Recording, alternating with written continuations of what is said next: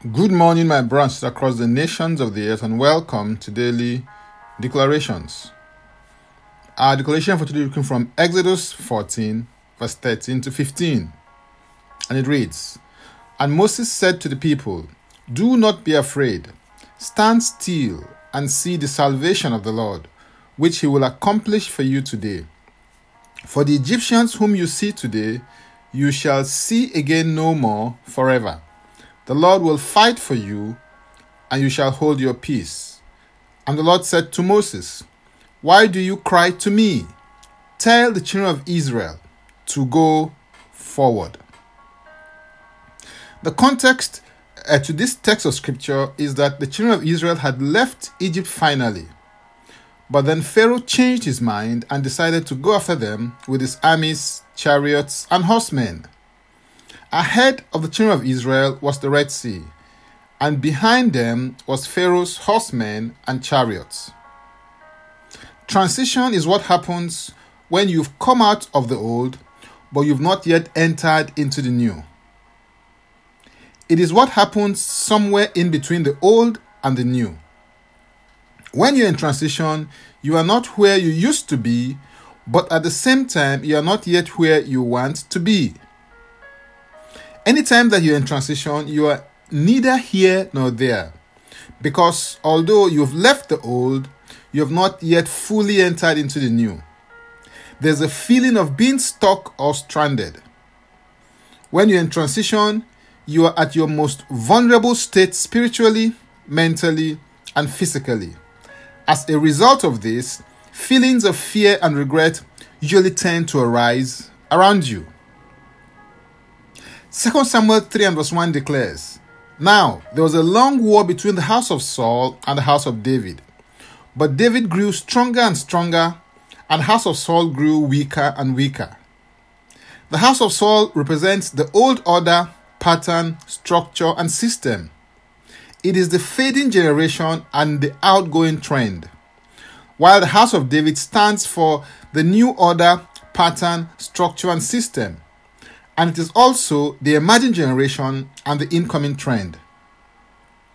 When you're in transition, cry to the Lord about your peculiar situations and circumstances in the transition.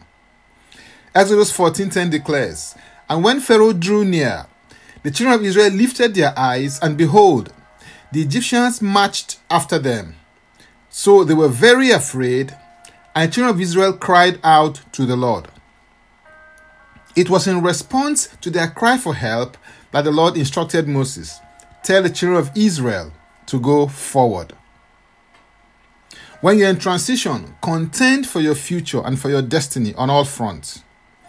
This is important because you cannot conquer what you do not confront. As you begin to contend and take the right steps in the right direction, the Lord is able to make the enemies of your future and your destiny to hear a noise that will disarm and immobilize them.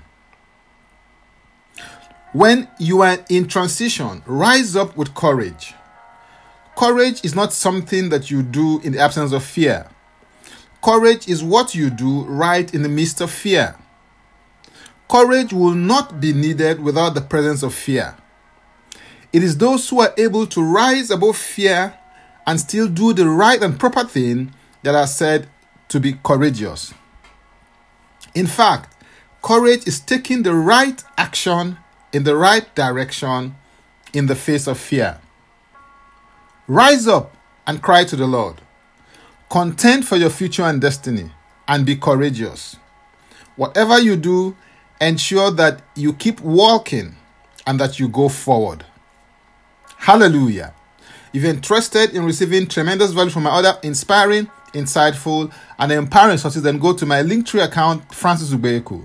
And Francis Ubeku is a single word. Or simply click the link and it will take you there. Now, let's take the declaration together, and I stand in agreement with you as we do that. Father, I thank you because you rule and overrule in the affairs of men. I receive grace to navigate every transition in my life with grace, wisdom, excellence, and power. I subscribe to your superior spirit inspired intelligence to help me navigate and maximize my transition period. I arise on the other side, stronger and more courageous. I step into my next level, sphere, and dimension.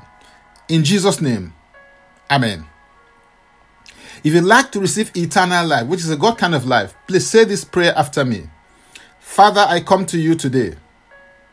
I believe in my heart that Jesus Christ died for my sins according to the scriptures. He was raised from the dead for my justification. I receive Jesus Christ into my life today as my Savior and my Lord. I am now a child of God. Thank you, Father. In Jesus' name, Amen. If you've just prayed this prayer, please send an email to info at ignitedailyinspirations.com. That is info at ignitedailyinspirations.com using next steps as a subject so that we can help you grow into maturity in Christ. For tips on leadership, wisdom, and inspiration, connect with me on Facebook, Twitter, and Instagram. Subscribe, follow, rate, review, download, and share episodes of Daily Declarations podcast on Apple Podcast and Spotify. Before I come your way again, I want to pray for you and bless you. May the Lord bless you. May the Lord keep you. May the Lord make his face to shine upon you and be gracious unto you. May he lift up his countenance upon you and may he give you peace. In Jesus' name, Amen. I am Francis Ubeyiku. Bye for now and God bless. Jesus Christ is Lord.